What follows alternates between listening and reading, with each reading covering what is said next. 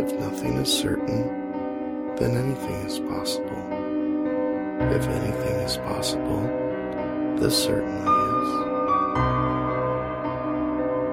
If nothing is certain, then anything is possible. If anything is possible, this certainly is. My name is Mark Brown. Welcome to my paranormal reality.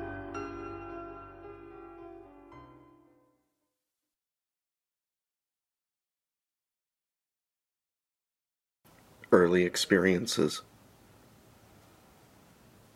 As children, we often ignore the paranormal because we have not been programmed yet to be afraid of it.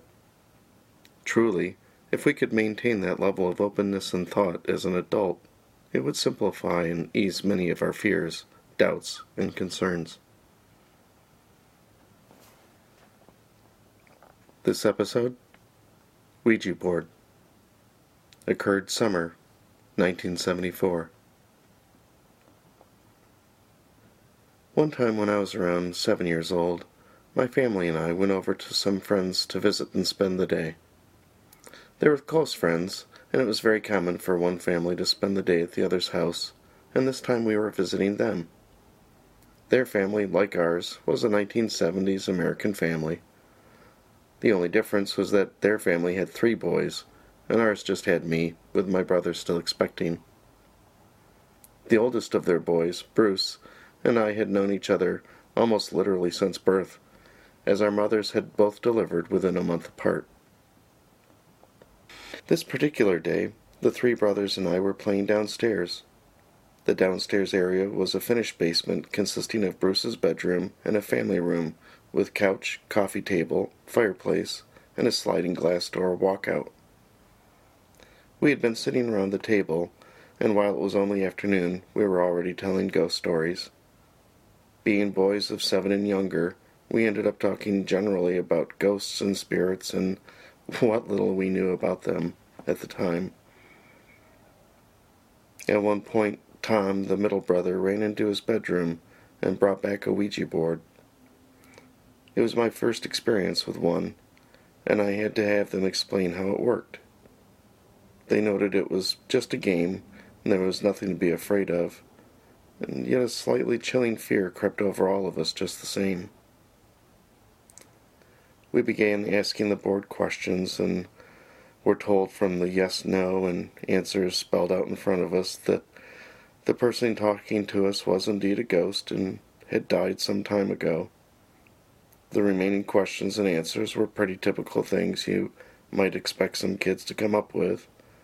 Who are you? How did you die? etc. However, I was skeptical and of course accused each of the others that they were actually pushing the pointer, or planchette, around on the board. They attempted to convince me that this was truly being manipulated by an outside force, but to no avail. The middle brother, Tom, had always shown a complete lack of fear and decided to resolve my disbelief. He first explained that he and his brothers had been practicing before and found that they could move things by just touching them. He said it worked on more things than just the pointer for the Ouija board. At first I didn't understand, and I accused them again. That's what I've been saying. You guys are moving it. But Tom was determined to show me what he meant. He had each of us put just a finger on the foot of a small candlestick holder that was sitting on the table. Within a moment or two, the candlestick holder began to move around the table fairly freely, much like the pointer on the Ouija board. Again, I accused that they were all pushing the candlestick holder around. By this time, he pointed out that sometimes it was coming towards the accused person. How could I be able to pull it towards me? he would ask. I didn't have an answer for that. Discouraged, but refusing to give up, he walked me to Bruce's bedroom door. It opened into the bedroom, and all of us were standing outside of it. He told me to put my hands lightly on the flat wood of the door, with my fingertips resting on it, but not my palms. Before we started, He reasoned that if the Ouija board and the candlestick were not moving by one of us pushing it, then it must be from a spirit from the Ouija board. He continued to reason that if we could move the candlestick, then we should also be able to close the door by asking the spirit to help. He noted that if he and his brothers had been pushing the items around, then there should be no way for him and I to pull the door closed simply by putting our fingertips on the door.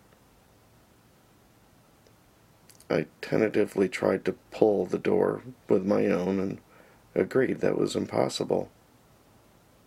We both put our fingertips on the door, and he called out, asking the ghost that might be there to help us close the door.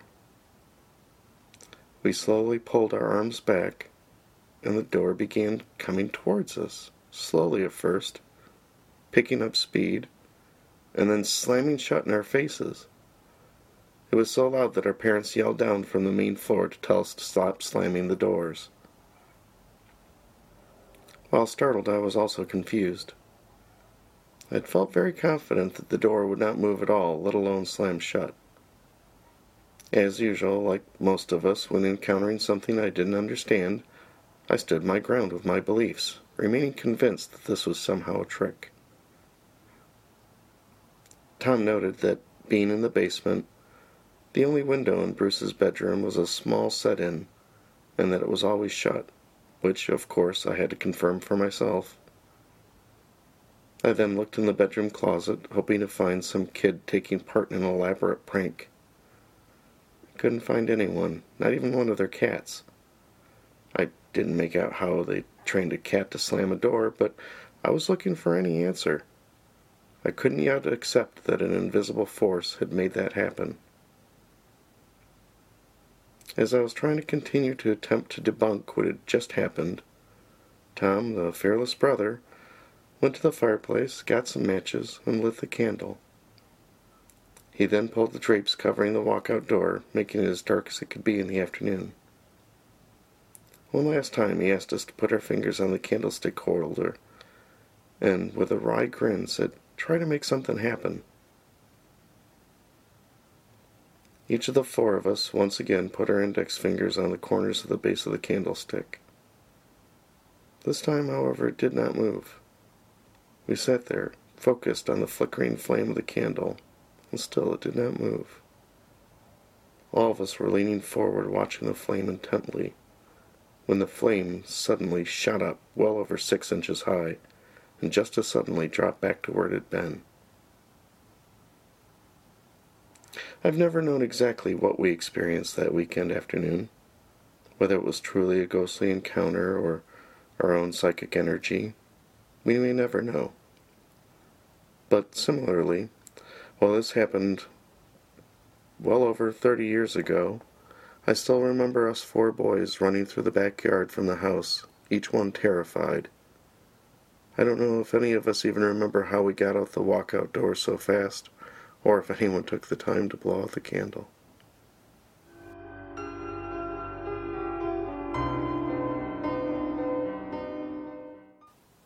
So, what are my thoughts?